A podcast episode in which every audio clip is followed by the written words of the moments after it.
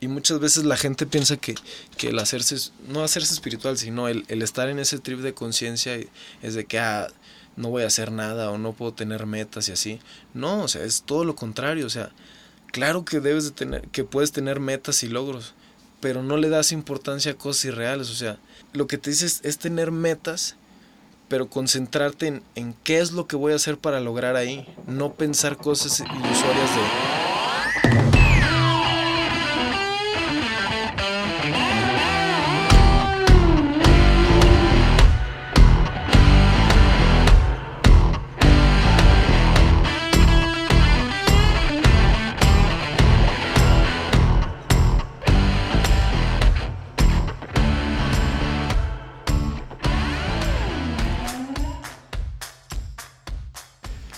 David Olvera, ¿cómo estás, bro? ¿Cómo estás, hermano? Bien, Muy bien, ¿tú, nene?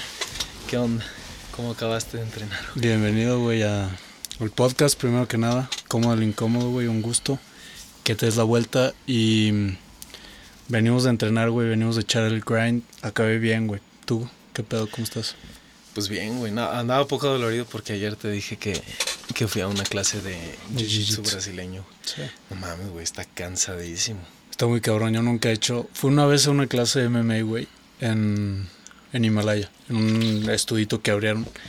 Pero fui una vez y dije, ni de cola regreso, güey. La, neta no me gustó el. No sé, güey, no me gusta el, no me gustó el contacto físico, ¿sabes? Pero. pues sí, es que está. Está medio. A mí, a mí me interesa mucho, te digo, yo ya llevo tiempo como siendo fan así de. Siempre he sido fan como de deportes de combate pero nunca así como más en, eh, analítico. O sea, me gusta mucho ver las partes técnicas, pero siento que eso también me ha venido desde que ya como que me interesé más que lo que es mi deporte, que es eh, la natación, güey. Como que esa técnica me gusta verla así como más analítica en otros deportes, güey. Y en MMA me gusta mucho. Digo, yo empecé escuchando a analistas y todo, y ya ya una vez que ves las peleas y tú dices de que, ah, este güey está haciendo por esto, ah, se está recargando este lado por esto, o ah, mira, está poniendo la mano aquí arriba encima de otra.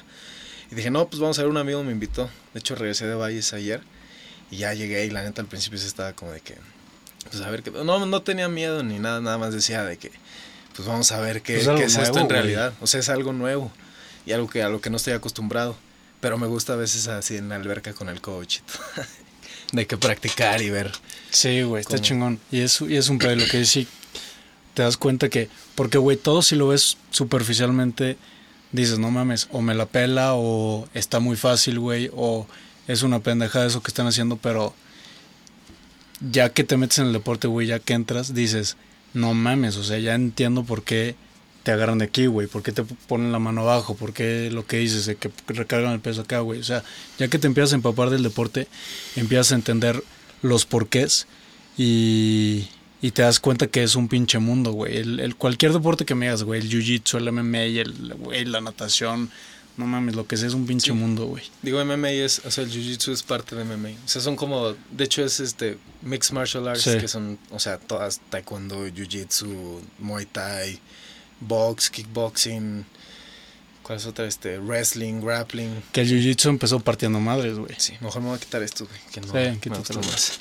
El jiu-jitsu empezó, eh, empezó partiendo madres, güey, que cuando empezaron a combinar artes marciales, entraron los... Sí, lo que los que eran black belt, güey, no, esos güeyes pues dominaban un chingo, aunque, aunque estuvieran con, aunque no fueran muy buenos strikers, pues te agarran, güey, y si el otro güey no tiene conocimiento o siquiera los cimientos así, o como la base aeróbica natación, o sea, ese preámbulo, es muy difícil defender eso y por eso, pues como este güey, Khabib, que es bien dominante, güey, ese güey está, digo, ese güey es más de grappling, pero pues ese güey desde niño, ¿no? Viste los videos de que el güey, su papá lo ponía a, a luchar contra osos, güey. O sea, ese güey creció con eso, o sea, se volvió parte de, de su identidad, güey de lo que era él. O sea, ya creció. O sea, literal hasta sus músculos.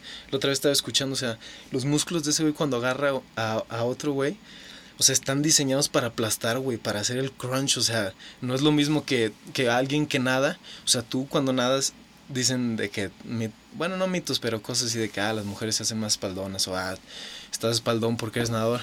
Pues en parte sí, güey, pero es muy cierto y está comprobado científicamente que tu cuerpo se va moldeando como el deporte que haces, o sea, para lo que necesitas hacer los músculos. Otra vez estaba leyendo que los waterpolistas tienen creo que el 40% de los antebrazos más grandes que la persona común, porque usan demasiado los antebrazos para pues para lanzar, y los tenistas igual se ven los antebrazos, la diferencia a veces uno los tiene más grandes que el propio bíceps. O sea, cada quien, o sea, el cuerpo es tan cabrón que pues se va moldeando para lo que hagas. Eso está muy... Sí, está chingón. Ah, güey, pues es que después de tanta pinche repetición, también dependiendo de cuánto, cuánto hagas las cosas, güey, cuánto tiempo y qué tan qué tanto volumen le estás metiendo. Es lo que hablaba, por ejemplo, con Fer Robles, güey, que un chingo de niñas dicen, es que no me meto crossfit o al gimnasio porque me voy a poner como, no mames. Sí. Güey, no, te, vas a poner así, güey. Y como si, como si fuera algo fácil, güey. Así de que, o sea, ah, no me quiero meter al gym porque me voy a poner mames. No, güey, no es nada fácil, güey, o sea. Te pones así en cuatro años y le das todos los pinches. o, sea, cualquier deporte hecho así al 100 tiene que traer consigo. La otra vez estaba escuchando cómo decía, hablaba este yo en un podcast que decía de que enséñame a un atleta elite y te voy a enseñar a una persona que es disciplinada, una persona que que, que come algo, que tienen como rutina, una persona con rutinas, una persona que tiene todo al, al pie de la letra, casi no, o sea, que si, o sea, por más que quiera, no, no puede salirse de ese camino, o sea, sus comidas las tiene ya, o sea, ya tiene un tiempo estimado de cuánto tiempo le voy a dedicar a, entrenar, a recuperarme, a comer, a convivir. O sea, es, eso se ve y en los, en los mejores atletas, güey. O sea, la constancia y la rutina se vuelve parte de tu vida diaria, güey. Es, la rutina yo siento que es que puede ser tediosa a veces, pero lo ves, o sea, no, no he visto ningún deportista, bueno, a diferencia de algunos que tienen mucho talento, pero hasta en esos casos... Pero ni así, güey. No, o sea, es de lleno y un atleta tiene que tener esa rutina ya establecida, güey. No puedes tener un descontrol, tiene que haber, tiene que estar todo medido, güey. Pues hasta los entrenamientos.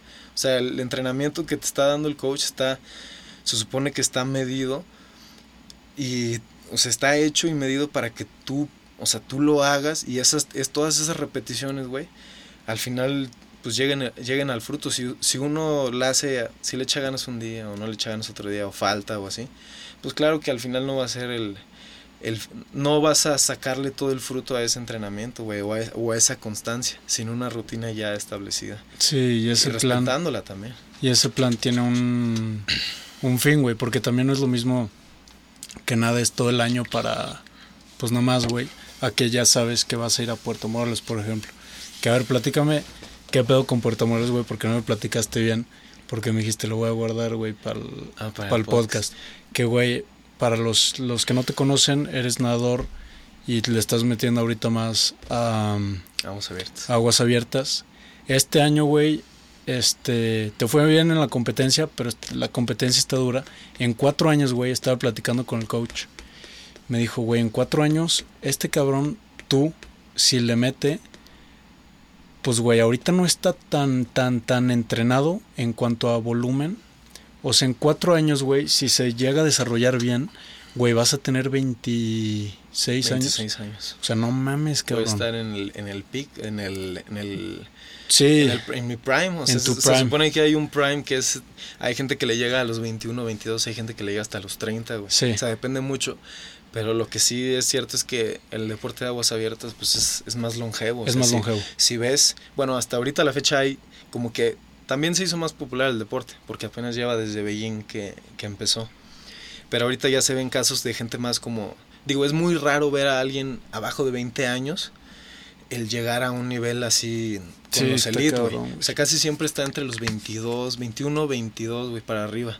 Porque aparte de que es un deporte de, de mucha exigencia física, güey, también yo lo que no... O sea, más bien sí lo sabía, pero no sabía cómo hacerlo. Era lo mental, güey. O sea, eso es, para mí, ahorita se ha vuelto lo más... De lo más esencial, güey. Y de hecho, de eso nació mis ganas de venir aquí, güey. Y te agradezco por dejarme venir y platicarte.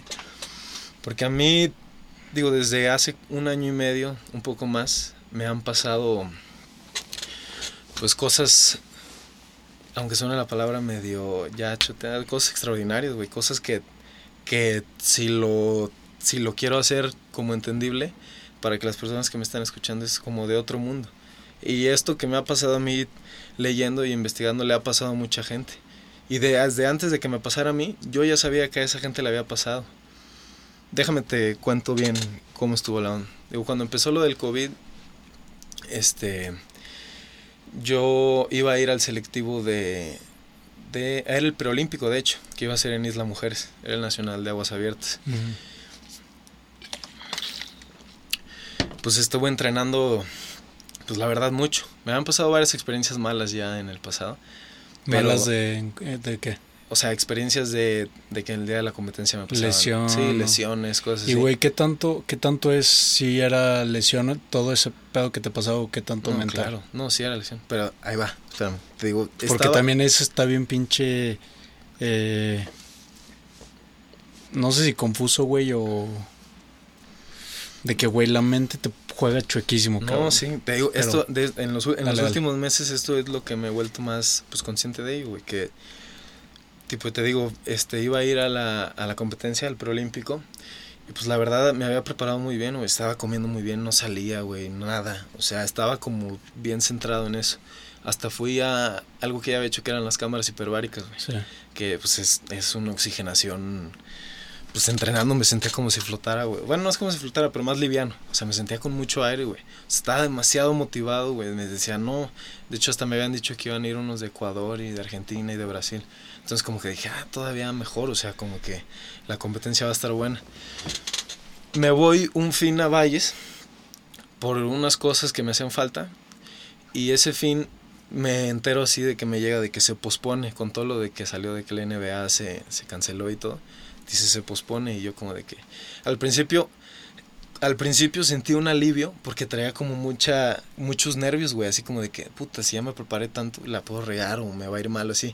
Al principio sentí un alivio así como de que o sea, decía de que no, o sea, yo lo expresaba así como de que chinga, tanta preparación o así, pero en mi mente yo decía de que sentí un alivio así como de que ay, o sea, como de que X, de que ya al menos se prolongó, tengo más chance de entrenar, o ya no, esa fecha que estaba cerca, como a dos semanas, dije, ah, bueno, ya se, eso ya lo dejo atrás y, y tengo más tiempo para prepararme o cosas así. Le busqué, le busqué como justificaciones a, a ese alivio que sentí.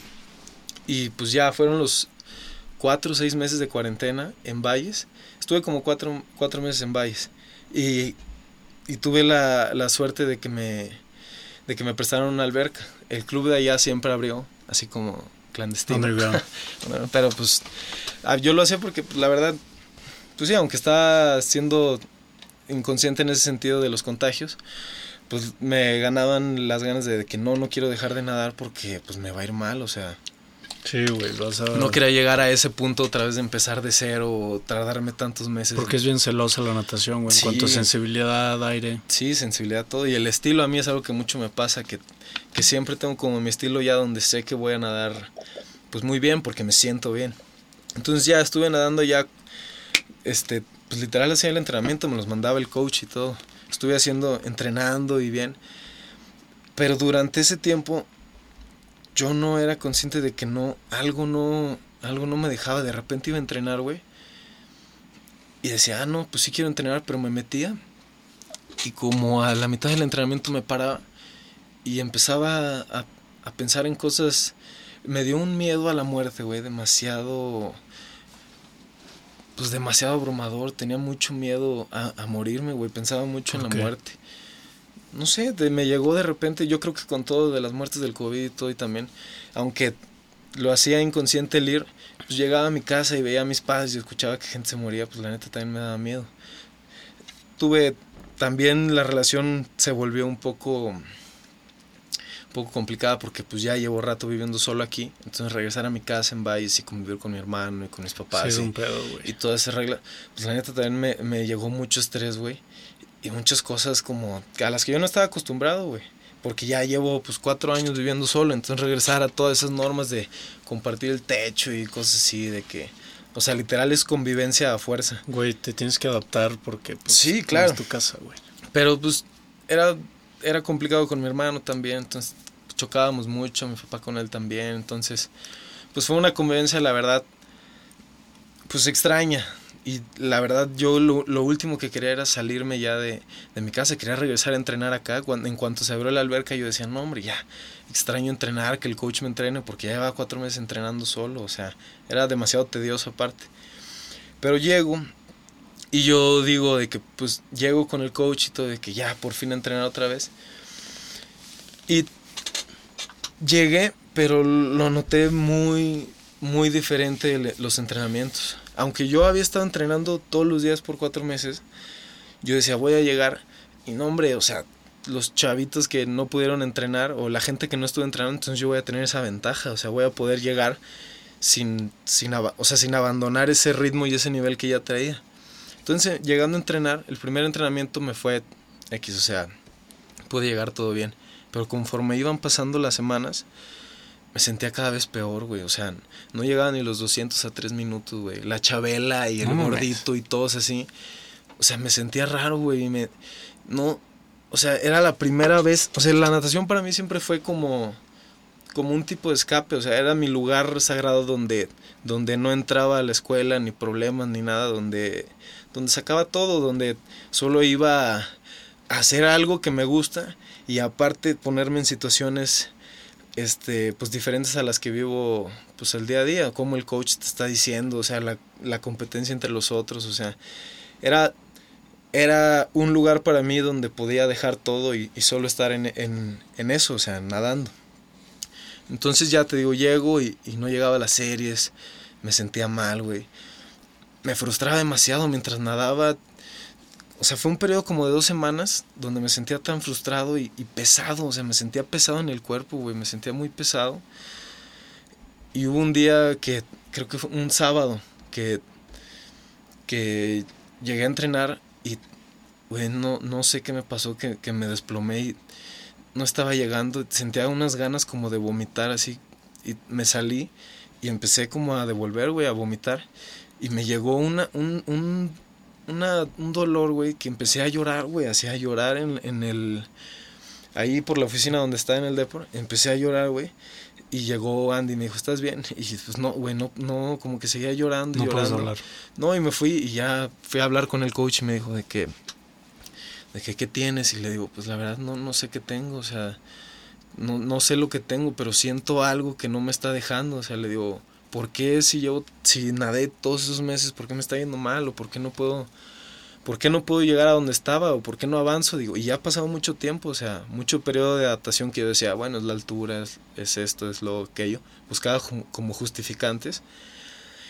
Y me decía el coach, este, pues güey, no, no quiero verte así, o sea, le digo, me decía, yo, yo, yo te veo y le tú siempre y todos te ven, pues la neta, hasta tú me conoces, es verme, es muy raro verme enojado, güey, o sea, la neta siempre ando, pues bien, o sea, sonriente o cotorreando o echando chistes, pero era la primera vez que me sentía como que ya no podía estarlo, como, o sea, hasta cuando me enojaba como que trataba de, de no enojarme y ponía así como de que, ah, pues no pasa nada, como que todo ese ese reprimimiento, como que ya no pude reprimirlo más y, salió.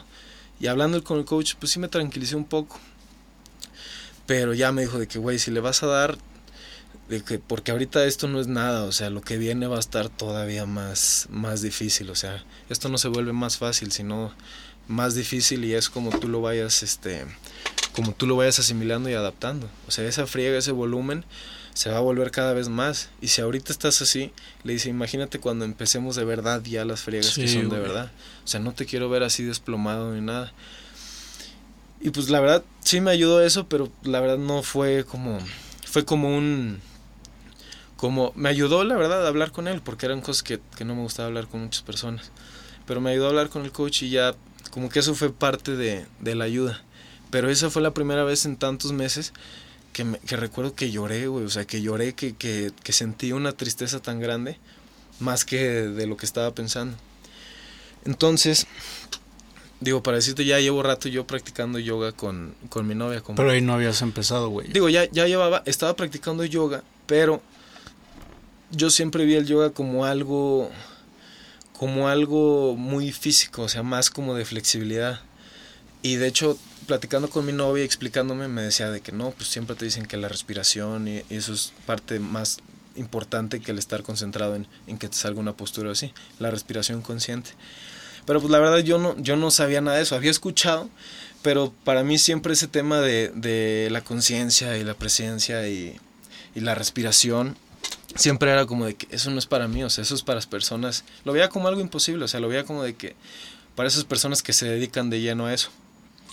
Y es algo que yo creo que ni, porque no, no creo que se haga conciencia de lo que realmente representa el hacer yoga y concentrarte en la respiración, güey. Y en, en liberar la mente y, y estar en, en, ese momento, güey. Porque yo también yo no tenía ni puta idea de que era yoga, güey. Ni, no mames, nada, güey. También yo lo veía así como, no mames, sí, güey. Sí. Para estirar y esos güeyes, sí. Pero sí. Y te digo que ya, pues pasa el tiempo y, y, y, la verdad dije, como que desde ese, desde ese como, pues episodio que tuve en el entrenamiento, como que le di, le di mucho pensamiento y dije, necesito hacer un cambio ya o, o algo, necesito hacer un cambio porque no me quiero sentir así, porque me estoy sintiendo así. Pero no sabía cómo, la verdad, no sabía. Entonces, empecé a practicar un poco más el yoga porque pues empecé a investigar de que, qué me pasa, qué es esto que siento, o sea, por qué no puedo avanzar, por qué, por qué estoy atascado en este, en este dolor o en este pensamiento obsesivo que tengo. Entonces ya como que empecé a investigar todo, o sea, cómo este, en plantas psicodélicas, en, en prácticas, en la meditación y todo. Entonces un día, fue como en octubre del año pasado, no, de la de, de 2020. Del ¿no? 2020. No, en cuando empezó la pandemia en 2000 2000 Sí, en octubre del Principios 2020. de 2020 empezó. Sí, fue no, como en septiembre del 2020 fue, porque fue regresando a, a San Luis. Me dice mi novia, "Oye, pues vamos a vamos a hacer una práctica de yoga porque ella se estaba certificando para, para ser maestra de yoga uh -huh. Ashtanga. Entonces me dice, "Oye, necesito hacer unos ajustes. ¿Me echas la mano?" Y dije, "Ah, bueno, pero vamos al parque o así." para pues estar así con entre los árboles y todo. Entonces ya llegamos, ponemos nuestros tapetes. Ya me sabía más o menos como que la serie y la onda. Pero ya trae, eso me acaba, me pasó el sábado, de cuenta lo que te dije que me desplomé y fuimos a practicar un jueves, creo. Entonces ya llegamos al parque, empezamos a, a calentar haciendo saludos al sol.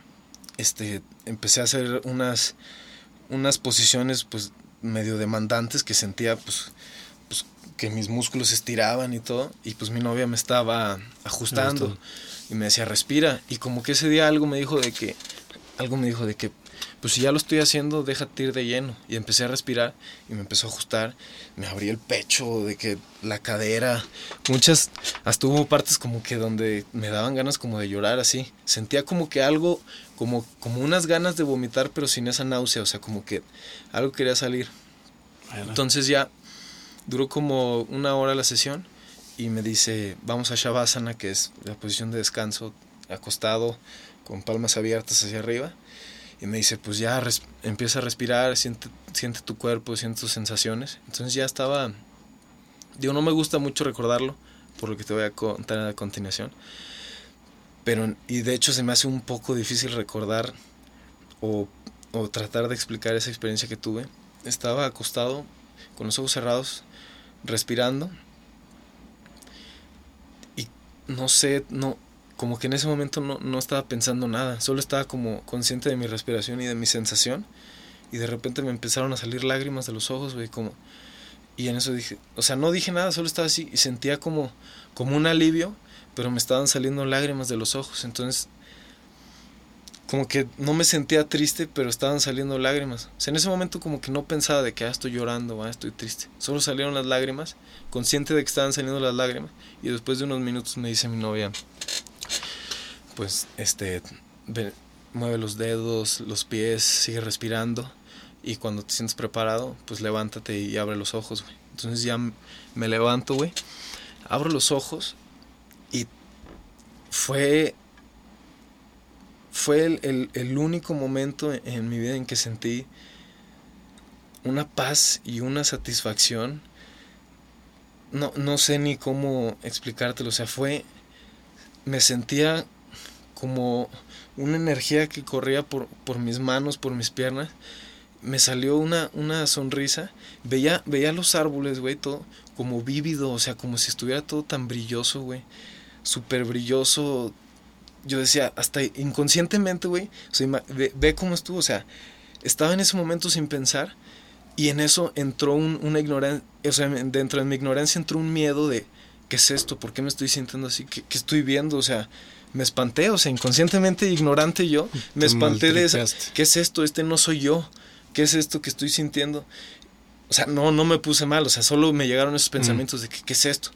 Y aunque me duró, es, ese efecto duró como, que te dio unos 40 segundos. Y después le dije a mi novia, yo ignorante, así de que, que sé, o sea, me siento raro, me siento muy bien, pero me siento raro. Le digo, acabo de ver cosas así de que muy vívidas. Y me dice, le digo, me siento como si anduviera marihuano, la neta, o sea, como si me hubiera echado un toque o algo. Digo, no es lo mismo, pero algo así como yo en mi mente lo comparé con, con esa... Sí, güey, con estar en un estado... con estar en un estado como bien. Y me dijo, y se rió y me dijo que, que, pues eso pasa a veces de que, pues cuando no estás pensando. Pero desde ese día, güey, todo lo que me ha pasado desde ese día es, o sea, ha sido como, como tratar de, de regresar a eso mismo que sentí. Después de eso, todo ese día me sentí bien. No sé por qué, me sentía muy bien. Em, no pensaba, sino estaba como de que, ¿qué es eso que sentí? ¿Qué, qué fue eso? O sea, decía, ¿qué me pasó? O sea, ¿cómo, ¿cómo por estar haciendo unas posiciones y respirando, me llegó una sensación de tanto gozo y paz y satisfacción, güey, que nunca había sentido antes con ninguna cosa, güey. con ninguna cosa, ni con ni con o sea, ni con alcohol, ni con marihuana, ni con sexo, ni cosas así de que, o sea, es, es esa ese gozo que sentí no, no lo había podido, no lo podía ni comparar. En mi mente lo comparó con la marihuana, pero fue algo como muy superficial. Entonces después de ese día empecé, empecé a practicar más, dije, dije, ¿qué onda? O sea, ¿por qué me pasó esto? Y empecé a practicar todavía más, más consciente el yoga. Cada vez, desde ese momento dejé de pensar como en, en lo físico y más, me concentraba más en mi respiración, en, en mis sensaciones en el cuerpo en cómo, cómo, mi, cómo a veces cuando uno respira normal o cuando uno respira de cierta forma puede, no sé, a veces llegar a una postura más, o sea, más demandante sin estar pensando así de que, ay, ya no puedo, ay, ahí estoy hasta ahí. Entonces me llegó a pasar otra, otra experiencia así cuando llegó mi mamá de Valles acá y estaba practicando ahí en, en mi sala y otra vez me pasó una, una experiencia así de como pues sí, que se me salieron lágrimas y sentí un alivio después también muy, muy grande. Y de hecho, ¿cómo te explico? O sea, de hecho siento que hasta me perdí un poco en, en, en, en esa ambición, como que... De volver a buscar, de volver a buscar esa sensación. Yo como que decía, ¿por qué no me siento así todo el tiempo o algo? Entonces, me llegó después de esas sensaciones, aunque fue como algo muy liberador para mí. Fue como, como, como saber que yo, para mí, el, para mí todo lo que yo pensaba, mis creencias, experiencias y todo, tenía como un límite que yo le ponía. Y con esa experiencia que tuve en ese parque, en el parque, dije, o sea, o sea, hay mucho más, o sea, ¿cómo? O sea, hay, hay otra cara de la moneda, o sea, yo estaba como aquí y de repente con esa experiencia, con, con eso fue como de que, o sea, no hay, no es solo lo que yo pienso y lo que veo, hay toda otra parte, hay otra experiencia, hay otra, otra vida, por así decirlo, más que la que yo estoy, la que yo estoy percibiendo con mis ojos o, con mi mente. O sea, hay todo otro mundo del que no, del que no conozco y, y, aunque, y por mi ignorancia, por mi ignorancia yo pensaba que, que eso era algo diferente, o sea, algo que, que era, ¿cómo te digo? Que era imposible alcanzar, que solo eran las personas que, que se dedican de lleno, los monjes o la gente que está meditando siempre. Entonces ya te digo, me pasaron esas experiencias, pero como que volví al mismo patrón de, de otra vez volverme a sentir mal.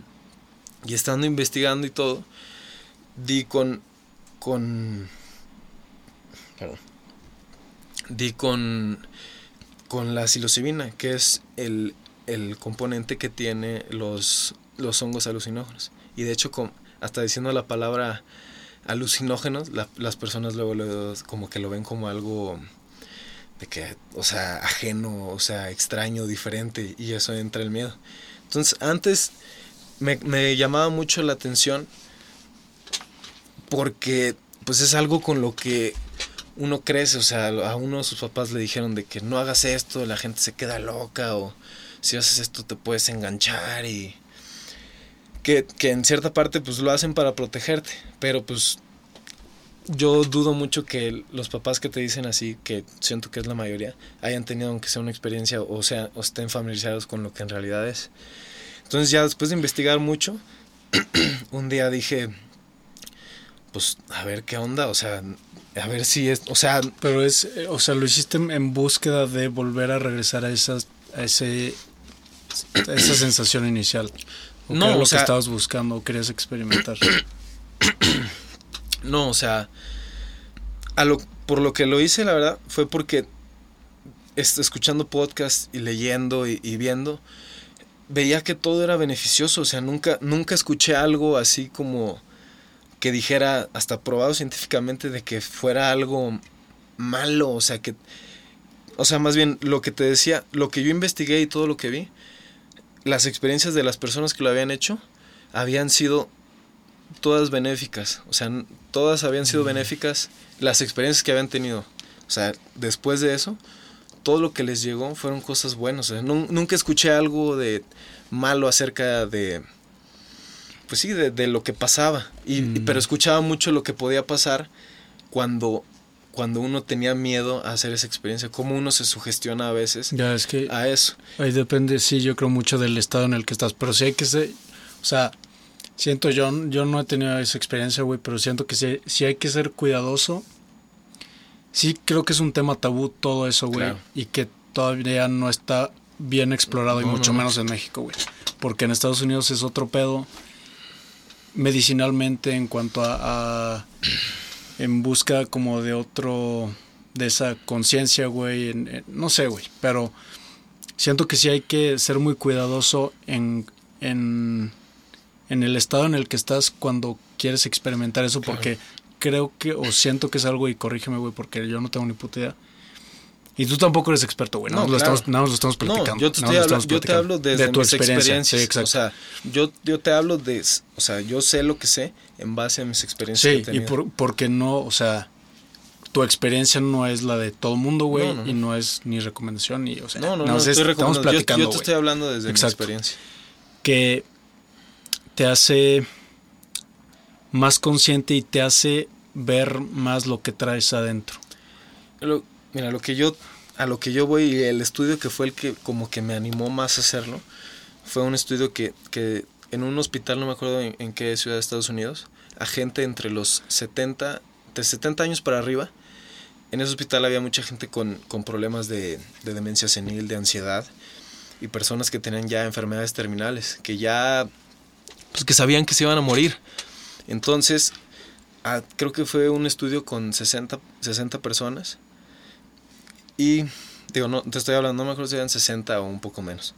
Pero en, a esas personas que les hicieron un tratamiento con psilocibina, que es ese componente que tiene, todos, todos y cada uno de los resultados, mucha gente que tenía mucho miedo a la muerte, se les quitó el miedo a la muerte de la nada, con solo una sesión. O sea, ese estado de paz que, que les siguió hasta que murieron, al menos como que le daban la bienvenida a la muerte, dejaron de tenerle miedo al, al, al, al, pasar al segundo plano, a esa, al dejar de existir. O sea, dejaron de tenerle miedo a, a ese fin, a ese fin que, que, todos algún día vamos a llegar. O sea, es, esa sensación de paz, como que yo cuando leí eso dije de que podrá ser eso como parte de lo que yo sentí. Y dije, si esas personas experimentaron eso y es algo que yo todavía no me quito, que tenía mucho miedo a la muerte y de hecho también se puso mal la inseguridad en Valles, tenía mucho miedo de que mataran a mis papás porque los estaban extorsionando y todo. Entonces yo traía, cargaba con todo eso, decía, no, me creaba, me creaba escenarios en mi cabeza de que un día voy a llegar a mi depo y me va a llevar una llamada de que, de que, oye, tu papá se murió, oye, tu mamá se murió, o, o tu papá no lo encontramos, o cosas así. Yo cargaba con todo ese peso y ese miedo y ese estudio fue el que me dijo de que, oh, o sea, yo quiero dejar de sentir este miedo. Entonces ya un día me decidí, un domingo, después de entrenar, conseguí esos hongos que de hecho los puedes comprar como legales, se llaman shiitake, son de Guadalajara, se supone. Es como un hongo deshidratado. ¿Legal? ¿Eh? Se supone que lo puedes comprar legal, o sea... O sea, ¿en dónde lo compras? ¿De qué? ¿En internet o qué? ¿Eh? Sí, los, los conseguí de un amigo que es de, Guada- que, que es de Guadalajara y este, y pues me los consiguió así como de que... De hecho, hay pastillas que tienen como ese componente que, que digo, no pastillas, o sea, sino el componente literal extraído y lo usan para uso psiquiátrico. Ahorita lo están usando mucho. Mm. Pero la verdad yo lo hice así aventándome a lo desconocido. Pero lo que escuché mucho y recomendaciones es eso de que no le tengas miedo, no te no te va a pasar nada. O sea, yo veo gente que lo ha hecho, gente que pues la verdad tiene mucha influencia en el mundo, gente con que quiere hacer el bien. Y decía, pues esa persona se ve bien, o sea, no veo que haya algo mal. Y la verdad, pues científicamente está comprobado que no es tóxico, o sea, no te puedes morir de eso. No, o sea, por más que No sé. Sí, o sea, eso sí está comprobado. No es, no es una sustancia tóxica. No es una sustancia tóxica como otro tipo de cosas que existen en el mundo. Como que hasta el azúcar es tóxico, güey. Esta sustancia, por más que te la, que te la eches, no, no te vas a morir de una sobredosis. Eso sí está comprobado. Sí. Pero bueno, te digo, ya un día este, dije, lo voy a hacer y ya. Estaba en mi casa y dije, pues no, estoy aquí seguro en mi casa y lo quise hacer solo porque, pues, la verdad, siento que te dicen mucho eso de que escoge bien la- con la gente que quién lo haces o, o el ambiente en el que estás. Entonces yo dije, no, pues para estar seguro voy a estar aquí en, mi depa donde yo tengo control pues de todas las cosas. Entonces ya, pues me los eché así de que comidos, güey, empecé a sentir así que, ah, saben a tierra, así como medio como lodoso, así como tierra, como si te comieras tierra. Y ya me puse a, me quedé sentado, estaba viendo la tele y no sentía nada y de repente ya este agarré un libro y me puse a leer Y de repente, y ya dejé el libro y estaba sentado en mi sillón y de repente lo primero que sentí fue así como como una livianez así como en las piernas. Y dije, ah, bueno, y ya me paré y dije, he escuchado mucho que, que dicen que pues que salgas y que estés con la naturaleza y todo. Entonces dije, pues me voy a ir caminando al parquecito de ahí atrás de, de mis depas. Entonces me fui a cambiar y todo, me puse una playera, una chamarra y en eso empecé a sentir así como ya, como cosquilleos en, en, en los brazos y todo. Y dije, ah, pues, o sea, ya me está, como que ya me está pegando. Pero en, ningún, pero, en ningún, pero en ningún momento me, me, me paniqueo, me metió ansiedad, porque, su- porque es yo que te decía, empiezas a porque dije, si me empiezo, a- eh, me va a ir mal. Entonces ya, pues la verdad me fue muy bien. O sea, estaba, llegó un momento donde, o sea, literal como que no, como que no estaba pensando en nada y dije, ¿qué quiero hacer? ¿Qué tengo ganas de hacer?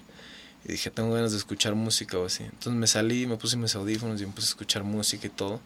Y estaba viendo los árboles y todo. La gente confunde mucho así de que, ah, vas a ver elefantes rosas o cosas así. No, más que lo, que lo visual, que la verdad no me pasó mucho así de que, o sea, veía como todo, como que me, gust me, me concentraba mucho en cosas. O sea, si veía la mesa me gustaba ver así de que, como la corteza de, de la madera o así o el piso, pero más estaba viendo como el exterior cuando salí del DEP. Entonces ya estaba escuchando música.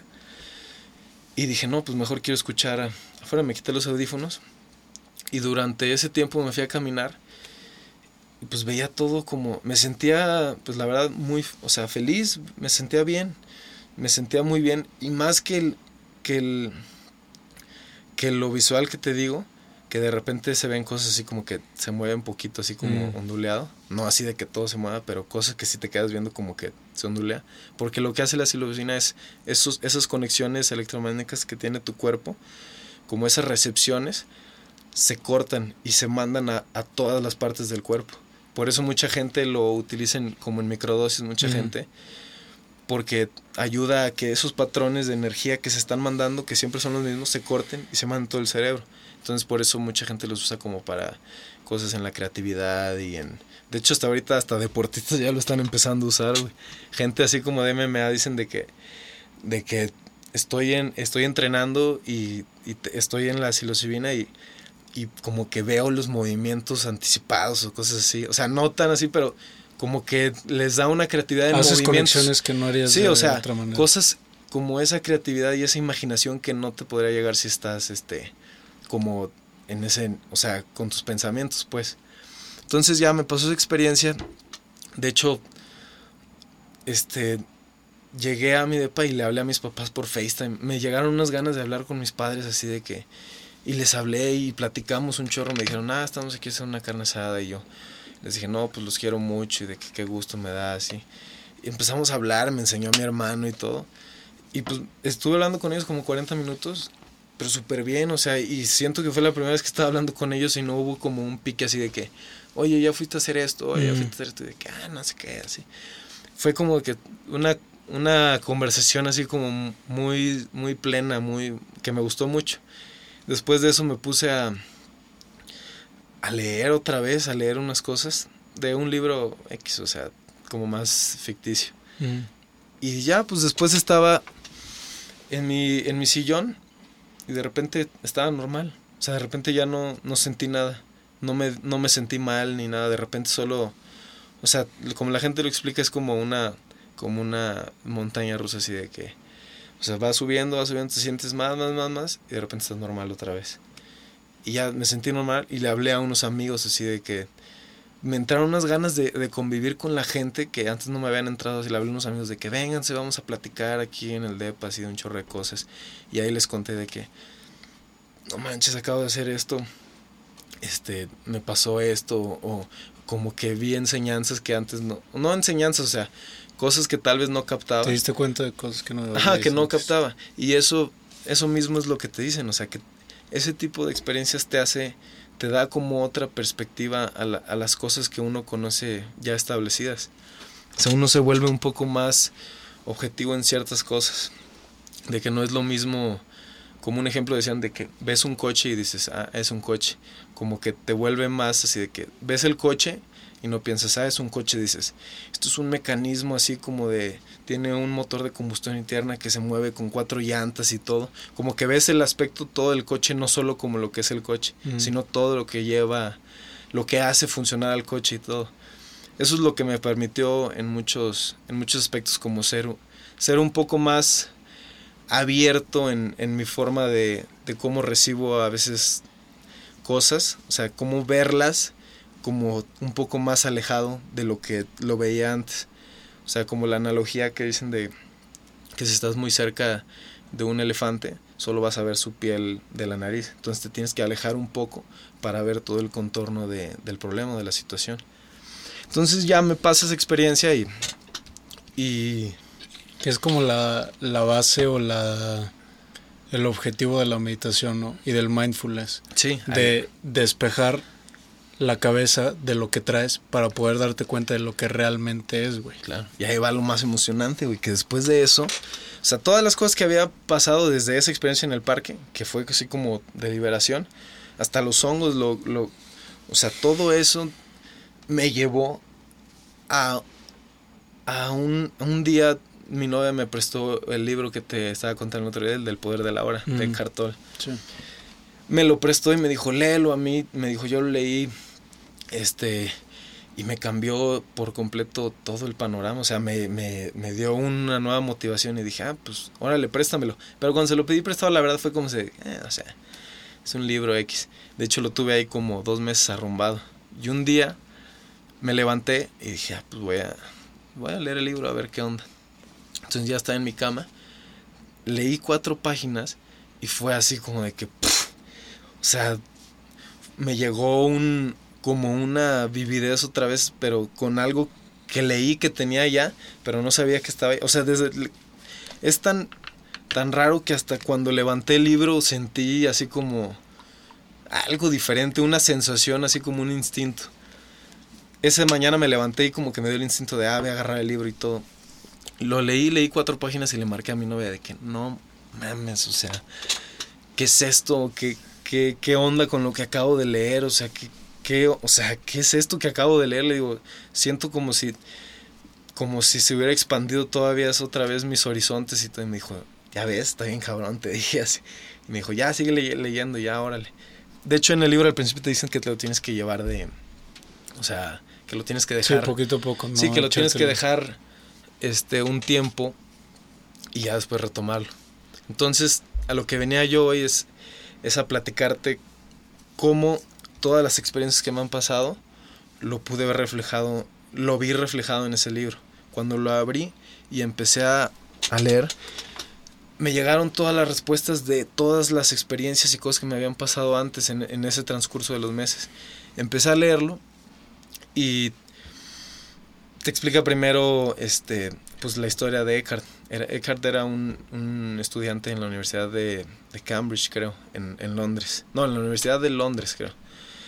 Entonces el, el güey este, dice que vivió mucho tiempo deprimido, como desde los 20, 22 años hasta sus 30, con pensamientos hasta suicidas, o sea, pensamientos de pues de dolor, de sufrimiento. Y te cuenta que un día un día estaba se despertó en la noche y sintió un agobio que nunca había sentido antes. O escuchó un tren a lo lejos y sentía una o sea, sentía una un un asco por lo que él estaba viviendo, o sea, decía, ¿cómo no puedo vivir con yo mismo? Y cuando se hizo esa pregunta, él te dice, ahí es cuando me volví consciente de ese pensamiento de que, ¿por qué no puedo vivir con yo mismo? Con mí mismo. mismo. O sea, si no puedo vivir conmigo mismo, debe de haber otro. O sea, debe de haber otro con el que sí, yo con el que, con el que sí puedo vivir. Debe de haber otra cosa. Ese yo y mi mismo. Entonces, te platica cómo como dijo, pues alguno de los dos tiene que ser real y el otro debe de ser falso, una ilusión. O sea, ¿qué es el, qué es el, lo, qué es el mí mismo con el que yo sí puedo vivir? Entonces dice que, que se hizo consciente de ese pensamiento y de repente como una, algo, como una luz o algo lo agarró y lo llevó a un vacío y de repente despertó y no se acordaba de nada y estaba quieto, o sea, pleno. Dice que vio los rayos del sol y sintió un gusto, escuchó los pájaros cantar, se levantó y cayeron unas lágrimas de sus ojos, que vio el cuarto pero de una manera diferente como siempre lo veía todos los días. O sea, dice que sintió una paz y una satisfacción que, que de repente dejó de pensar en esos pensamientos obsesivos. Entonces él vivió creo que dos años en los bancos de los parques, solo apreciando, viviendo de sus ahorros, solo apreciando pues todo lo que es la esencia de la naturaleza, o sea, ese estado de intenso gozo que él vivía.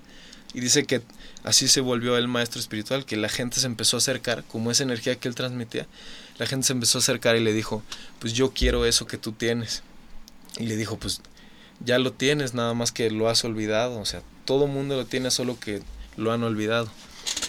Y a eso que voy con explicándote como la historia de Eckhart, empecé a leer el libro y, y, venían como cosas sobre meditación, de cómo uno, cómo hacerse más consciente. De hecho, yo hasta con esas experiencias no, no sabía a ciencia cierta lo que, más bien no sabía bien lo que era, lo sí, que interpretar lo que, lo que era. O, yo había escuchado las palabras conciencia, ser, plenitud, gozo muchas veces, pero nunca como pues explicadas desde, desde, el, desde el ámbito como más espiritual, no tanto en, en lo material. Entonces ya lo estaba leyendo y me empezaron a llegar así como, más bien no, empecé a leer como ejercicios para volverte más consciente. De hecho empieza explicándote lo que es el ser, o sea, dice, te dice en el libro de que no te apegues mucho a las palabras, o sea, porque las palabras que yo uso pueden significar diferente a, a, la, a la que las personas lo usan. Entonces el libro se llama El poder de la hora porque lo que busca es que en el ahora no existe nada más que tu, que tu propia presencia. No existe pasado ni, ni futuro.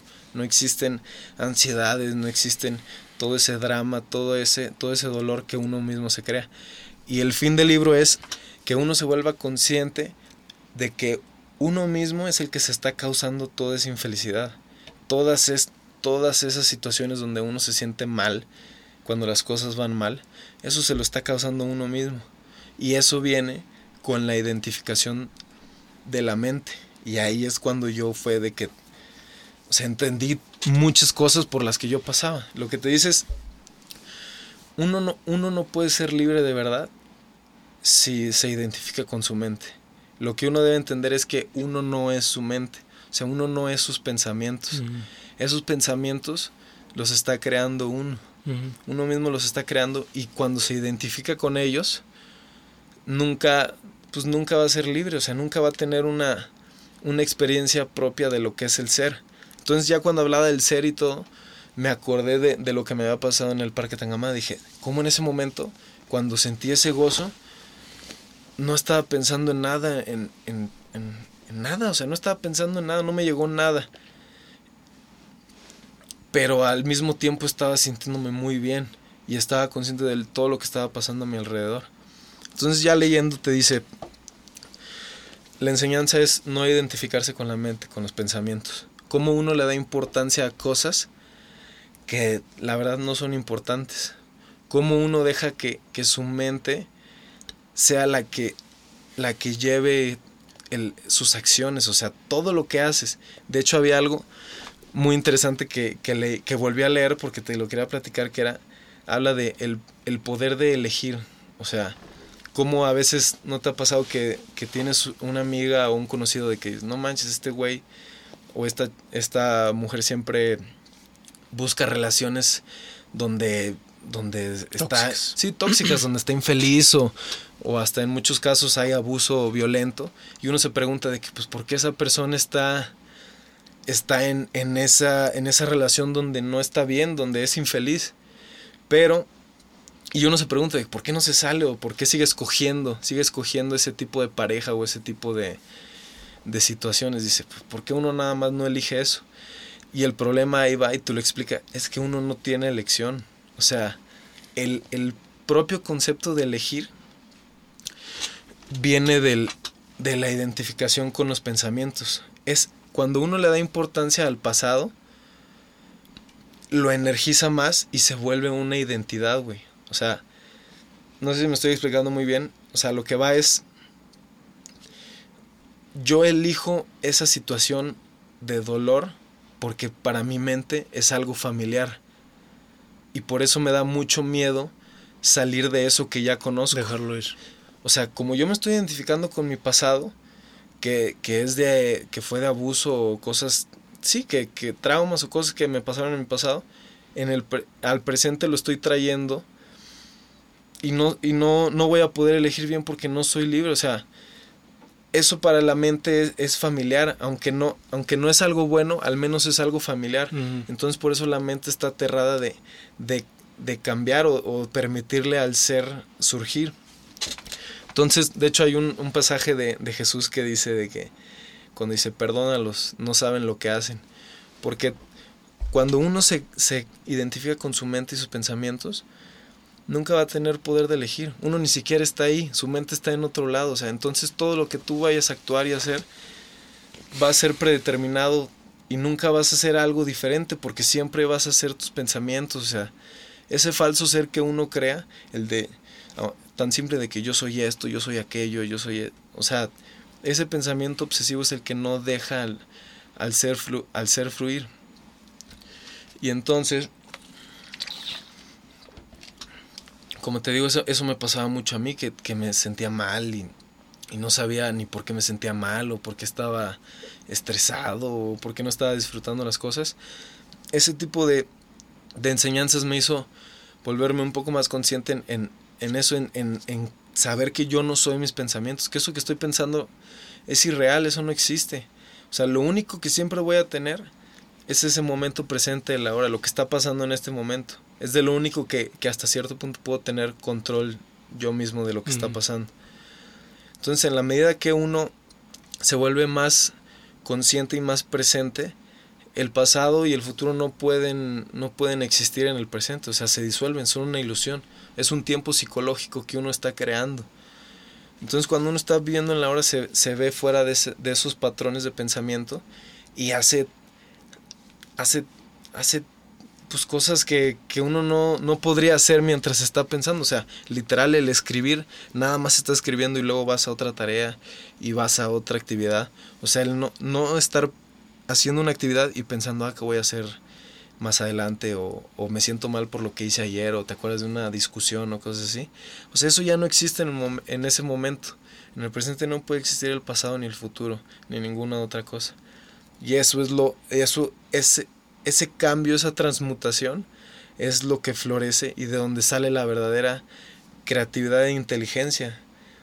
Es, es el concepto de inteligencia, o sea, te dice de que la habilidad del humano para pensar y razonar no es lo más importante. Aunque sea lo que nos diferencia de los animales, eso no, no es lo que nos, nos, nos hace superiores, sino la esencia y el ser que nosotros tenemos. Y de hecho hasta gente, científicos y, muchas personas han dicho de que cuando dejan de pensar o cuando han dejado de pensar es cuando las ideas y esas cosas como que han transformado pues el, mundo como lo, como lo vemos hoy, es cuando ha llegado, cuando dejan de pensar, cuando están en esa plenitud, es cuando llega, cuando surge esa verdadera creatividad y esa inteligencia, del ser. Y es un poco complicado porque no hay nada más que experimentarlo. O sea, una cosa son creencias y otra cosa es, es leer y, y, otra cosa es, es el experimentar. Y lo que me gusta mucho es, o sea, si tú te preguntas algo, ¿dónde hay prueba de ese, de ese ser superior? ¿O dónde está la prueba de, de que eso es verdad? Y me gusta mucho la analogía que usa, que es, si, si llegan científicos contigo, o gente, y te enseñan estudios, te enseñan, este, te enseñan pruebas de que los, de que los plátanos son agrios, güey. Lo único que tiene que hacer uno es probar, aunque sea el plátano, para darse cuenta que hay, que, que hay otra parte de lo que tú estás creyendo y de lo que tú estás leyendo. Esa experiencia es la experiencia de, de eso como sagrado, o sea, más que de, de, tus creencias y de la vivencia y de lo que lees, esa experiencia es lo que te trae pues lo que es verdaderamente real, porque uno puede leer y puede estar haciendo, pero no es lo mismo a, la experiencia. La otra vez lo decía, no es lo mismo hablar de, de, natación y ser fan a hacer ese deporte, tener esa experiencia de lo que se siente es mover tus brazos, estar nadando. Eso, eso es el otro, es la otra parte más que de, que de la emoción y, y del de pues sí, del, fanatismo que tienes, de la teoría de la técnica. Hasta que uno hace, practica o prueba eso, es, se vuelve completamente diferente. Y eso es lo que, lo que me ha pasado mucho. Actualmente me siento, tengo, medito mucho porque eso es lo que me ha ayudado demasiado a meditar. O sea, me medito mucho en las mañanas y en la noche y a veces hasta en la tarde. Y me ha ayudado en cosas, o sea...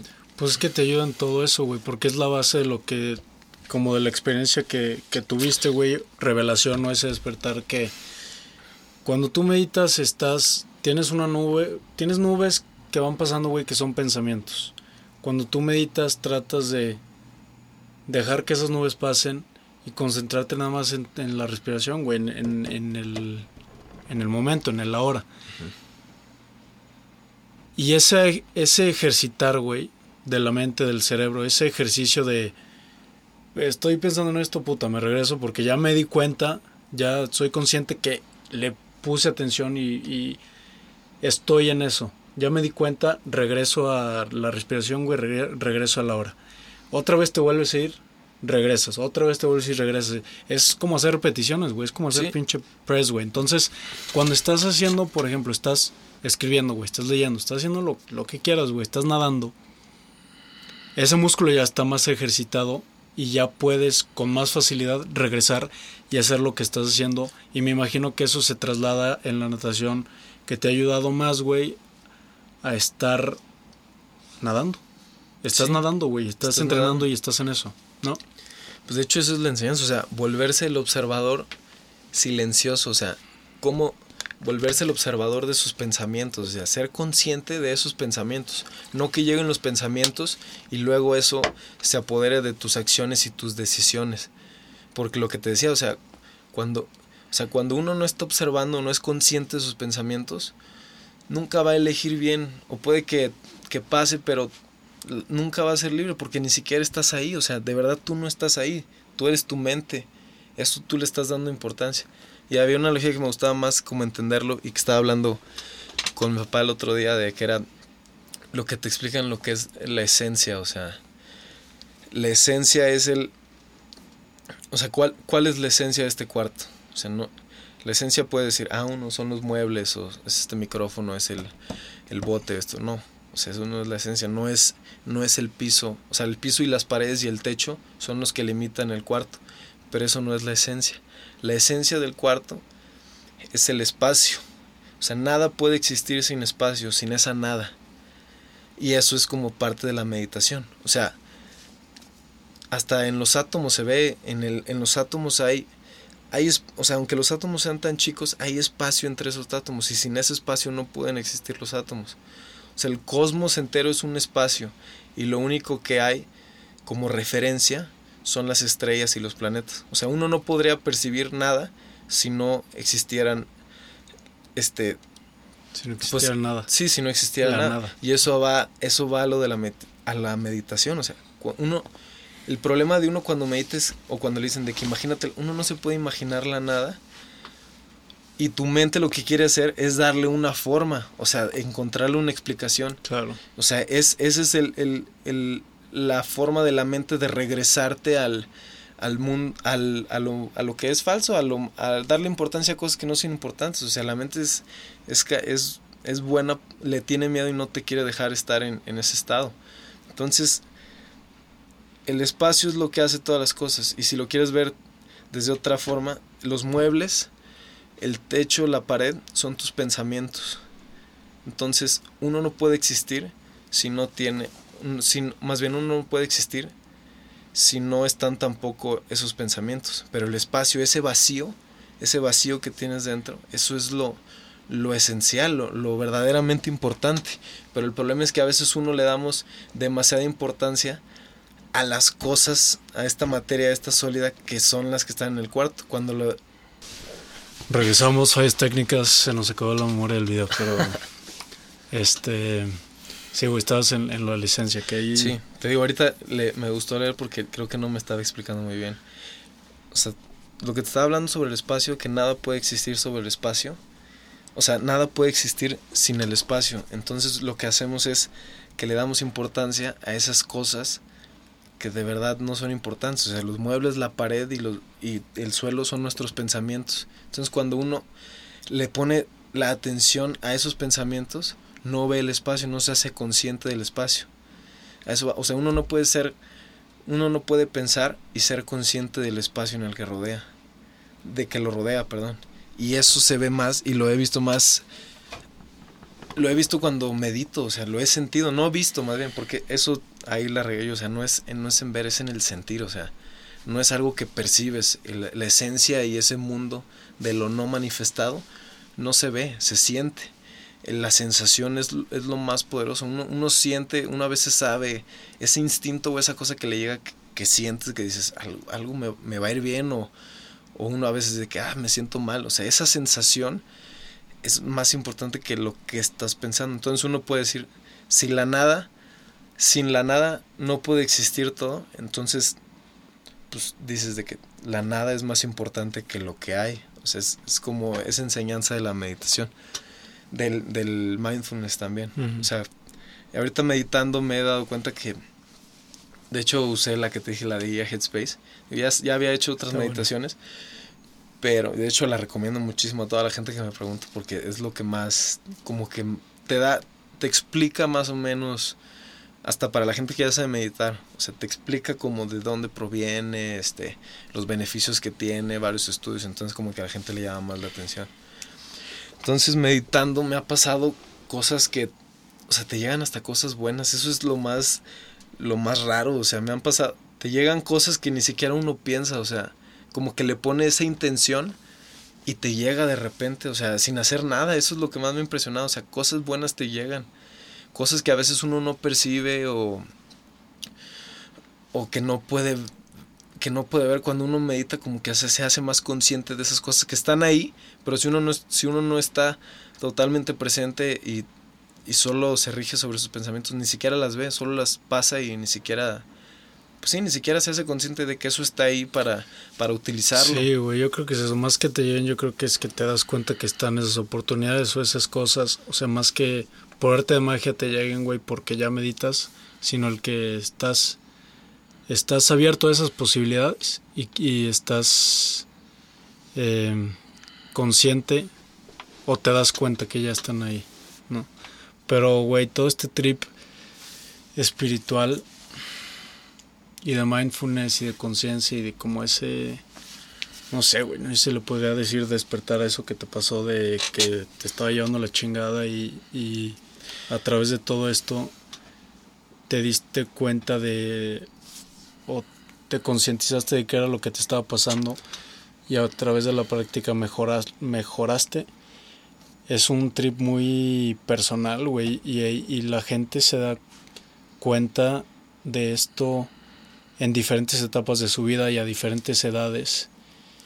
Este, entonces, pues no sé, güey. O sea, yo estoy agradecido que me... O sea, yo siempre le, lo he contado así de que estoy agradecido que me pasó esta edad. Y si me hubiera pasado a los 50, también no hubiera estado agradecido, pero estoy muy agradecido que me pasó ahorita y tengo todas estas, tengo el conocimiento y más sé qué es lo que tengo que hacer. Y muchas veces la gente piensa que, que el hacerse, no hacerse espiritual, sino el, el estar en ese trip de conciencia es de que ah, no voy a hacer nada o no puedo tener metas y así. No, o sea, es todo lo contrario. O sea, claro que debes de tener, que puedes tener metas y logros, pero no, pero no le das importancia a cosas irreales. O sea, lo que te dices es tener metas, pero concentrarte en, qué es lo que voy a hacer para lograr ahí. No pensar cosas ilusorias de, de ah, ese día me voy a, o ah, cómo va a estar el agua ese día, o ah, me voy a sentir muy bien ese día. Y eso me pasaba mucho a mí, o sea, que en vez de estar concentrado en qué es lo que tengo que hacer en este momento para poder llegar a esa meta, y lo que pasaba conmigo es que en vez de estar pensando y consciente y presente en ese momento de qué es lo que tengo que hacer para llegar allá, estaba pensando en cosas, en tonterías, en, en ay, este, o sea, en la competencia, estaba pensando en la competencia, en de que, ah, voy a ir atrás de este grupo, ah, en esta voy voy a, en esta voy voy a, a dar el jalón, o, o, me imaginaba la llegada que llegaba y tocaba en primero y cosas así. Pues la neta le estaba dando importancia y esos pensamientos también me traían frustración, o sea, porque yo decía, ay, esto puede salir mal, ya, esto puede salir mal. Y la verdad te das cuenta que eso no es importante. Y eso lo puse en práctica en la última competencia que tuve, que... Que fue la pregunta inicial, güey. Sí, que fue la pregunta y inicial, que se alargó se hasta ahorita. una hora después. Güey. Sí, o sea, todas esas herramientas, todas esas experiencias, estoy agradecido completamente porque me han traído una, una felicidad y un gozo y una satisfacción en mi vida que antes no tenía se me fue el miedo a la muerte, que eso fue lo que, que más, que, pues no sé, o sea, no sé ni cómo explicarlo, o sea, ese miedo a la muerte se me quitó porque sé que, o sea, desde mis experiencias te hablo que, que para mí lo único real y que siempre va a prevalecer es, es esa esencia, esa energía que uno tiene, o sea, todos los pensamientos, lo material, todo en el nivel material, en el nivel exterior, es lo que desaparece. Lo único que queda en el mundo es, lo único que queda en, en este cosmos es, es esa esencia misma. Y, y lo que también te quería contar fue, ¿por qué creo yo eso? O sea, ¿por qué? ¿Por qué para mí esa es mi, esa es mi verdad? Y eso es, es con lo que yo vivo todos los días y me trato de ser consciente de eso. Un día, ya con este conocimiento y todo, de hecho esto me pasó más recientemente, en abril, y estaba saliendo de mi casa y que iba a terminar el libro del poder de la hora, de hecho. Ya estaba en lo final y estaba viendo, estaba leyendo algo que era la muerte consciente. O sea, cómo morir antes de morir. O sea, cómo que lo único que muere es eso que te explicaba, ese falso ser que uno crea. O sea, todas esas cosas con las que uno heredó, ese, esos patrones de pensamiento, esa cultura, es, es, o sea, es lo único que muere. O sea, lo, lo único que prevalece es esa sensación, eso que tú tienes, es como, lo explican como cuando uno duerme, o sea, cuando uno se queda dormido, aunque su cuerpo sigue funcionando y todo, uno no está pensando, o sea, dormir sin sueños, eso es lo que pasa, o sea, cuando uno está, de hecho cuando lo ves, la gente que duerme y se recupera más y tu cuerpo se está recuperando cuando duerme, es cuando no tiene sueños, porque esa energía que estás creando, como en, en soñar y todo, no le está dejando a tu cuerpo recuperarse. ¿No te pasa que a veces duermes súper profundo y ni siquiera sueñas, nada más duermes profundo, te levantas y estás descansado, porque no tu mente no estaba trabajando, solo estabas pues dormido, pero consciente, pero tu, pero tu cuerpo todavía funcionaba. Pero o no te acuerdas, güey, porque son diferentes etapas del sueño y, y, se es sueño REM o no REM, que es Rapid Eye Movement y no Rapid Eye Movement, que es diferentes etapas del sueño y Sí, sí, sí. Es un pedo, no sé, güey, pero sí, digo, sí entiendo lo que vas. Pero a lo que voy que te decía que me pasó es, leí eso y dije, no, pues ya.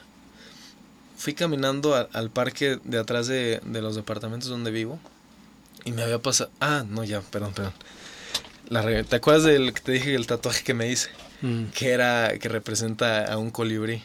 Mm. Que se supone que para los aztecas y para los nativos americanos, bueno, el símbolo que tengo para los nativos americanos significaba, significaba la, la presencia y la plenitud. La, pues sí, o sea, cómo, cómo ese símbolo traía, significaba que, pues sí, que no necesitas preocuparte por nada, que vas a estar bien, la felicidad, la plenitud. Y para los aztecas, los colibríes eran, eran almas, o sea, eran almas de gente que ya no estaba, pero en los colibríes habitaban esa esencia. Entonces, una vez que llegué al Depor, como entre lo del, lo del parque y lo de los hongos, ya iba tarde. dije, puta, ya voy tarde. Y en eso iba pasando ahí por el, la, por el restaurante y veo algo hacia lo lejos, como que algo se mueve. Y te digo que ya había pasado mucha gente antes que yo. Y ya veo bien y me acerco y era un colibrí, que estaba de que en el agua, como sin volar. Y me le quedé viendo y dije, ah, man, dije, ya voy tarde, dije, ya me voy y lo dejo ahí. Y dije, ching. Y como que algo me dijo de que no, pues ayúdalo, levántalo. Y le dije, a ver, vente pajarito. Y ya lo levanté y se dejó agarrar y todo. Y me lo llevé en las manos hasta allá a la alberca. Y lo puse en, de hecho le dije al coach, mira, me encontré este colibrí que está sin volar. Y ya lo puse en una macetita y le pusimos una tapa con agua de azúcar. Porque se supone que así se... Se supone que cuando no están cansados o algo así. Y el pajarito ahí estaba, el colibrí. Ya fui a hacer el físico y todo, regresé, ahí seguía. Y luego ya me metí a nadar, regresé y ya no estaba, pero sí le había dado como un bajoncito al agua. Entonces dije, ah, está bien. Pero eso que me pasó estuvo bien. O sea, para mí fue de que qué raro esto del colibrí que me pasó y que mucha gente pasó antes que mí, antes que yo y no lo recogió, eh, digo X, cosas que yo estaba pensando. Entonces me llegó un sueño de la nada bien raro, o sea, como a los dos, tres días, soñé con mi abuelo que falleció hace unos, creo que cinco o seis años. Me llegó un sueño como de mi abuelo así de, como que, no sé, como que me, como que lo veía y me como que me quería decir algo, pero yo no estaba como que como que quería hablar con él y estaba hablando, pero yo no escuchaba su voz ni nada. O sea, lo vi así en mis sueños como algo muy real y de hecho me desperté y dije, ah, o sea, hace mucho no soñaba con mi abuelo nunca me había llegado a la mente así. Entonces ya pasó el tiempo y yo ya traía ganas de hacerme un tatuaje. Entonces dije, pues ¿qué me hago? Entonces ya me acordé del colibrí y me pasó algo muy raro que era lo que te había contado. Antes de decidir qué hacerme en el tatuaje ya contacté al tatuador. Es un colombiano que está aquí en, en San Luis, se llama Carles. Shout out. Eh. Para que vaya. Pero es muy bueno, la neta. Me cayó muy bien el güey. Entonces ya me dijo de que no, pues platícame tu idea y todo. Y te digo, ah, no, pues traigo este tipo de ideas y así. Me dijo, le dije, me lo quiero hacer en la espalda y así. Entonces ya empecé a investigar y me metí así de que a ver símbolos y ya me aparece de que el, la, la, página con los símbolos y te lo juro que luego luego vi, vi un símbolo el que traigo y dije no manches es este así de que este me gusta este a huevo se va a ver chido y así me gusta y abajo decía el símbolo hummingbird y yo pues hice inglés pero la neta no sabía qué era y me meto y ya decía colibrí pero a lo que voy es que cuando o sea cuando me aunque vi la definición que era colibrí yo no estaba pensando en eso que me había pasado uno o dos meses antes, lo que me había pasado en el deportivo. O sea, lo elegí nada más por como que por pura intuición. Y te estoy siendo completamente honesto de que lo elegí así, lo elegí así por pura intuición. De que, ay, me gusta el significado y todo. Y una semana antes de que me iba a hacer el, el, el tatuaje, me empezaron a entrar dudas así de que, ay, güey, de que no más, para siempre. O luego si me lo quiero borrar va a doler un chingo o ya no sé si me lo quiero hacer. Y en eso me llegó el, como la memoria de, de eso que me había pasado en el, en el deportivo. Y para mí fue como una, una señal así de que no, a huevo, esto es, o sea, esto es, esto me tengo que tatuar, como que ya, como que sentí que eso era lo que me tenía que tatuar, o sea, eso era, como que me gustó también la onda de que, del todo, y también dije de que, qué pedo que cuando lo escogí, no me acordé de eso, hasta ya una semana antes que me empezaron a entrar dudas. Y total, ya me lo hice y todo. Seguí practicando yoga y me pasó todo. Y cuando estaba contando que un día salí de mi depa y iba a leer, llegó un momento que estaba viendo los árboles y, y traté, estaba respirando, estaba normal. y me llegó como, como que me entró una duda de, de si todas esas experiencias que había tenido habían sido de verdad reales, o si había sido solo una, una creación de mi imaginación o de mi mente.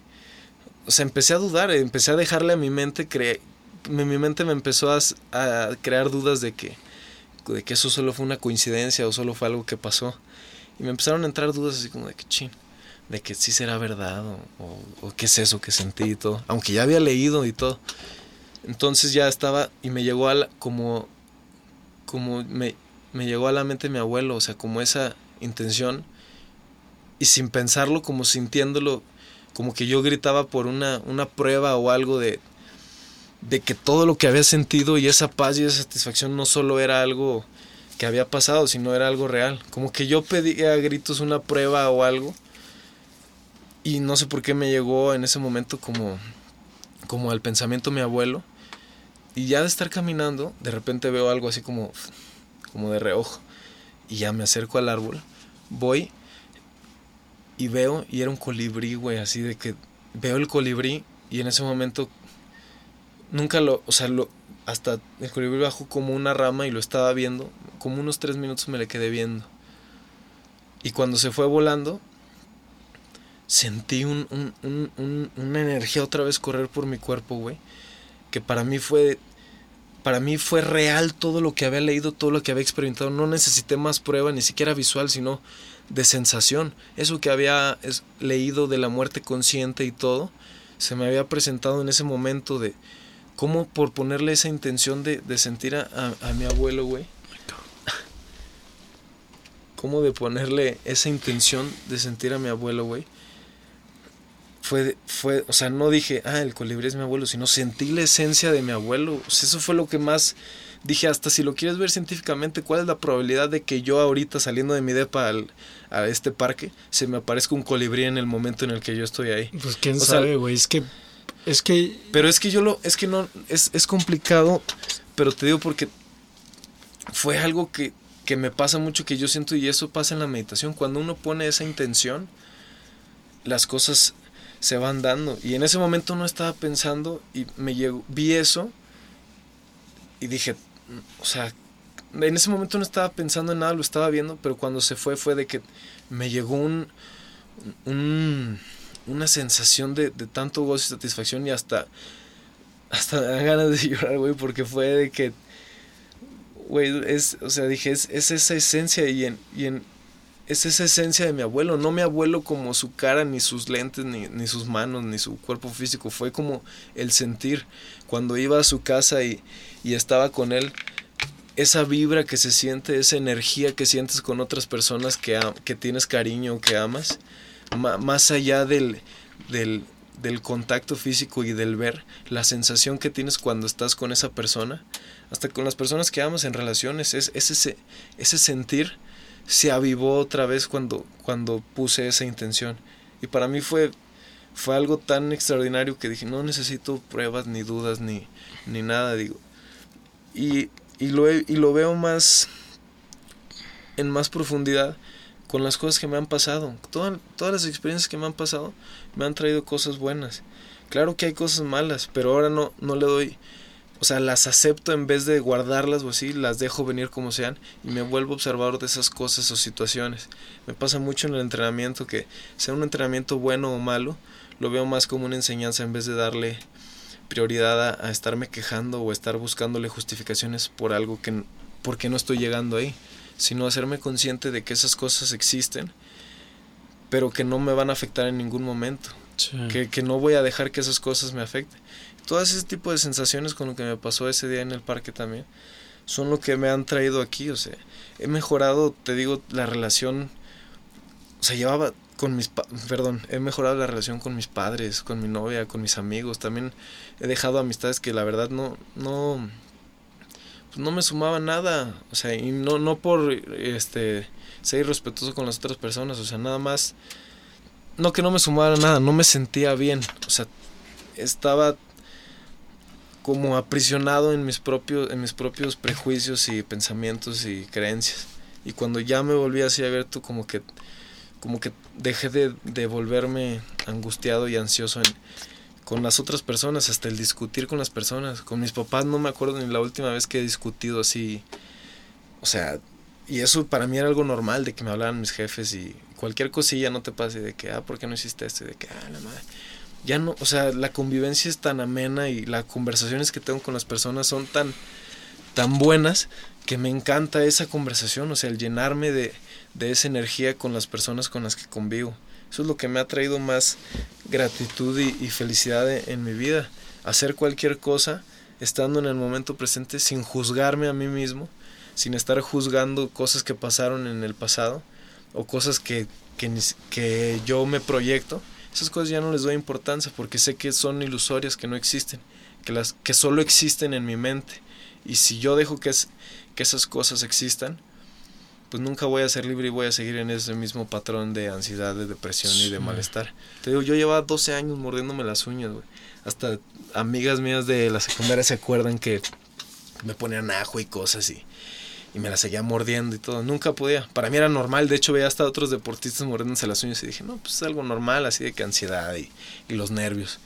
Pero me di cuenta que no, de repente, con lo que me pasó en el parque y todas esas prácticas, hasta ya ni sé cortármelas bien de la de las manos, güey. O sea, no me llama la atención morderme las uñas. Y para mí era algo que dije, no, pues así me voy a vivir toda mi vida y me voy a morir mordiéndome las uñas. O estando con la pierna, o estando aquí con los dedos, o, o cosas así.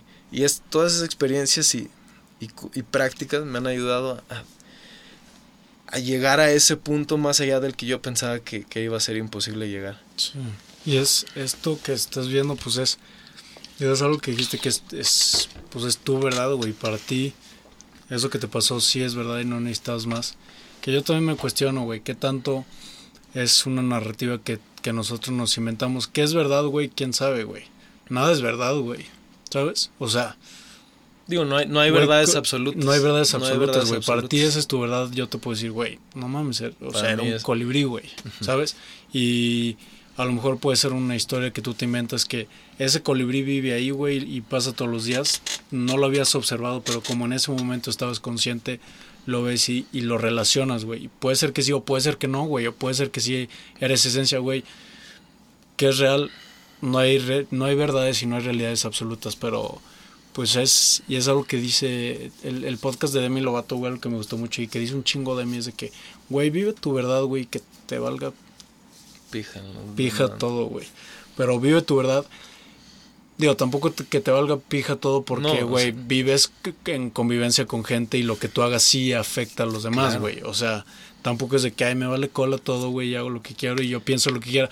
No. Pues es que eso, no, es, de hecho, eso es parte de volverse consciente. O sea, cuando uno está consciente, se vuelve más solidario con las personas. O sea, el problema de tantos conflictos, y te lo explican todas las enseñanzas, el budismo, el cristianismo, o sea, la religión hasta a veces, o sea, la mala práctica de la religión no, pero las enseñanzas de, del Antiguo Testamento y del Nuevo Testamento son, es eso, o sea, la, es un camino a la iluminación, pero, o sea, el despertar a ese despertar de la conciencia. Si todos fueran conscientes no, había, no habría discusiones, no habría conflictos, no habría guerras, no habría nada. Pero el problema es eso, que mucho, que eso, que ese, ese ego, ese, es, es el identificarse con sus pensamientos causa mucho mucho conflicto entre las personas, güey. O sea, la diferencia hasta y todos caemos en eso, o sea, yo también caigo muchas veces en eso, pero lo importante es eso, hacerse consciente y observador de esas cosas, no dejar que, que pasen. De hecho, me gusta mucho la energía de que los animales no conocen eso de, de su mente, o sea, los animales viven pues presentes. De hecho, el, hablaba, este lector Eckhart habla de cómo veía a los patos y era como una meditación ver a los, platos, a los patos nadar en tranquilidad. Puede que a veces se peleaban porque se metían en su territorio en algo privado, se peleaban y de repente ya se separaban y seguían nadando tranquilos. O sea, no se quedaban con eso que había pasado. Eso que ya quedó en el pasado, su presente, en el presente no puede haber esa angustia. O sea, aunque se hayan peleado y haya habido conflicto, después de, de que se acabó, siguieron nadando los dos pues tranquilos. O sea, sin, sin dejar que, que ese pasado afectara su presente. Sí, pero ese, ese despertar, pues hay un desfase en ese despertar en la gente, güey. Y mm, cada quien está viviendo su, su vida de diferente manera y sus pedos y las situaciones en las que la gente vive. Todo mundo es muy diferente, güey. O sea, la neta es que pues todo, toda cabeza es un pinche universo y cada quien tiene sus pedos dentro y, y, a lo mejor pues llegamos a ese punto de realización en diferentes etapas de la vida, pero pues sí es... Eh, de hecho, vivir con, con, Vivir esa verdad, güey, y, y también ser consciente que él es un trip y es un viaje diferente para todos, güey. O sea, Digo, no, no creo que esté bien tampoco casarse con algo. No, te digo lo que decía, mucha gente se casa con ideas. Yo también he, cometido ese error. Todos lo cometimos, el casarse con una idea y defenderla como si no hubiera alguna otra posibilidad. Eso, mucha gente cae en eso, y incluyéndome. Yo sé que tú también a veces cuando estás platicando algo de lo que te apasiona mucho, a veces uno cae en esa, en, en esa ambición de defender de lo que yo creo. Pero lo padre es eso, el, el, conversar sin llegar a ese conflicto, a esa discusión. O sea, tú puedes defender tus ideas y todo, pero sin llegar a ese... O sea, si dos personas, cuando dos personas están conscientes, no, no hay discusión, no puede haber discusión porque tu mente no... Tus pensamientos no rigen tus acciones ni lo que estás diciendo. Todo lo que sale es pues, verdadero de lo que está saliendo de es adentro. Diálogo, no discusión. Sí, güey, también eh, no hay persona absoluta, güey. Tú, tú hoy lo que eres hoy, lo que piensas hoy, el día de mañana puedes cambiar o ir moldeando ese, ese pensamiento o esta idea que, que, traes hoy, lo puedes ir moldeando y lo puedes ir cambiando dependiendo de tus experiencias de vida, güey. También no me gusta y me caga el, el que queramos que la gente sea de una manera por siempre, güey. De que tú eres deportista, cabrón, y te ve echándote una cheve. Ay, no mames, güey. Estás, estás faltándole respeto a eso que predicas o eso que la, la, la gente cambia y la gente y está bien, güey, o sea, y el pedo del, de, del internet es que esto se queda ahorita, güey. Entonces la gente que se queda con ese David, con ese Mauricio de ese momento que se grabó, que es 2021, güey. Y si lo volvemos, este video lo vamos a ver en cinco años y vamos a decir, no mames, esos güeyes son unos pendejos, güey. Claro, o sea, dices, yo Porque ya vas a pensar otras cosas, güey. Eso, es parte de la vida, o sea, hace cinco años lo que sea ahorita decía, no mames, en ese entonces no sabía nada, no sabía qué.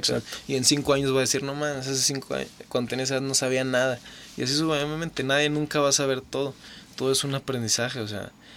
Y eso es lo bueno, o sea, el, el ir aprendiendo y el estar conversando y el estar este, experimentando todas las cosas porque o sea, con lo que te decía, o sea, nadie quiere, nadie, nadie quiere estar infeliz, o sea, nadie quiere sentir sentirse mal, todo el mundo quiere vivir, todo el mundo quiere experimentar, todo el mundo quiere estar feliz, hacer lo que le llena, lo que de verdaderamente lo hace feliz. O sea, uno, uno nunca escogería si le dieran a escoger entre ser feliz y estar angustiado, el ser angustiado. Y es lo que te voy, no es una elección, es nada más el, el hacerse consciente de que lo único que uno siempre tiene es pues es el momento. Y de hecho hay algo que me gusta mucho. ¿Conoces a Tyson Fury, el boxeador de va hizo un podcast con en Hotbox con Mike Tyson y estaba hablando de que estaban, estaban hablando como de, de la presencia y la conciencia y todo y de qué, estaba pasando y decía pues, el momento este momento que yo vivo es para lo que para lo para mí es lo que siempre va a vivir. Eso que hay dentro de mí dice este reloj estas prendas todo eso se va a ir. Es lo único que existe es ese momento en el tiempo en el que yo viví y en el que yo estaba ahí y dice y, y, y espero por Dios que eso sea lo verdadero, o sea, aunque él para él sea su verdad, él todavía también eso me gusta que diga, que no está cerrado a otras posibilidades, sino dice, espera que eso sea lo que verdad existe porque es lo que más importancia le da a su vida al momento, no a las cosas materiales ni al exterior, sino al momento, en lo que está pasando en este momento. O sea, puede ser esta conversación, puede ser tu competencia, puede ser lo que sea. Ese momento es lo más importante que puedes hacer, que lo que puedes estar haciendo en ese momento, en el momento presente. Y eso me gusta que habla Tyson Fury, de que todas esas experiencias, todas esas vivencias son las que se quedan conmigo. La vivencia en ese momento, el estar presente, no, no los placeres que te trae cosas materiales, ni... Pues sí, que como uno a veces se queda, se queda con ese placer que le traen las cosas exteriores. Esa analogía me gusta mucho de este. Sí, está chido. Tyson Fury. Güey, vamos a cerrar porque se me va a acabar la pinche memoria. digo, comentario extra, gente. No, no sé, güey. Pues este pedo es muy personal, siento yo, güey. Entonces. No, para, pues, para mí lo que. Y esto. a mí lo que me gustaría decir es. O sea, si a una persona le ayuda a lo que está escuchando, pues, qué bueno, o sea, yo, yo te vine a contar mi experiencia y me apasiona mucho contarla por los beneficios que me ha traído. Y no solo a mí, con otras personas, te digo. Eso es lo que más me gusta. O sea, no, no estaría hablando de esto ni me motivaría a hablarlo si no, si no supiera que, que, es que es beneficioso para otras personas. Eso es... Eso yo siento que es parte también del volverse consciente, o sea, el transmitir, el conversar, el estar, el estar este, intercambiando ideas, intercambiando posiciones, todo eso te suma a tu vida, te suma a tu estado de ánimo. Te suma todo, o sea, a tu vida, todo, todo ese aprendizaje, cualquier cosa que estamos haciendo. Entonces eso siento que es lo que le puede ayudar a muchas personas. Si hay personas que están pues en ansiedad o así, saber que no es que no que no es nada más eso lo que existe, que hay otra parte y que uno puede estar viviendo sin sin ansiedad, sin dolor, sin nada. Es, es, eso es posible, no es imposible, no es algo normal, es algo que solo existe, solo existe si tú dejas que exista. Sí, estoy de acuerdo. Y a lo que iba yo, güey, es que es, es, es un viaje, es un trip muy personal y son experiencias muy personales. Entonces, eh, pues digo, no, no amarrarse ni a esta conversación, güey, ni a ideas, pues es, es vivirlo y es experimentar cada quien dependiendo de lo que esté viviendo, güey. Ni tú ni yo. O sea, es una plática, güey. Sí, es una plática. Porque no hay no es como que, verga, no, ve a leer esto y, chingate esto y es una plática y estás platicando tu experiencia, güey. Porque volvemos a lo mismo, no hay realidad absoluta, no hay verdad absoluta. Nadie pasa por lo mismo, entonces pues es, digo, ser consciente de eso, güey, investigar, leer. Claro, el, o sea, llenarse hacerte consciente, empaparte, güey, de, de eso que estás buscando y pues irle, ir, encontrando lo que trabaje y lo que funcione para ti, porque no a todo el mundo le funciona lo mismo, güey. Chuletas, gracias por esta gran aparición. Esperamos tener parte 2, güey, donde te seguimos en redes sociales. como David Olvera 08. Ah, huevo. ¿Cuándo es tu siguiente competencia? Tengo, pues no sé, ahorita te digo, está este, iba a ver, iba a ser el selectivo del Proolímpico, pero no, no he sabido nada, no han avisado nada. Digo, solo fue la competencia en Puerto Morelos y ahorita no han dicho nada. Entonces, ahorita creo que tenemos una competencia en la Loma, en Alberca, ah, que es como, el ISL. Pero va, va, a estar bueno, va a ser un formato, de ver skins y todo. Está, no, man. Sí, está bueno, está, está padre. Pues gracias a la banda que se quedó escuchando hasta ahorita. Este, y pues nada, vámonos. Pues nada, vámonos. Muchas gracias, no. Que chilla. Ojalá, le, que chilla. ojalá te haya gustado también la conversación. Y, ojalá sí, güey, ojalá le sirva. Obviamente le pues sirva, güey. En la conversación está todo, yo creo. En ese intercambio de ideas. que chilla. Vámonos. Órale.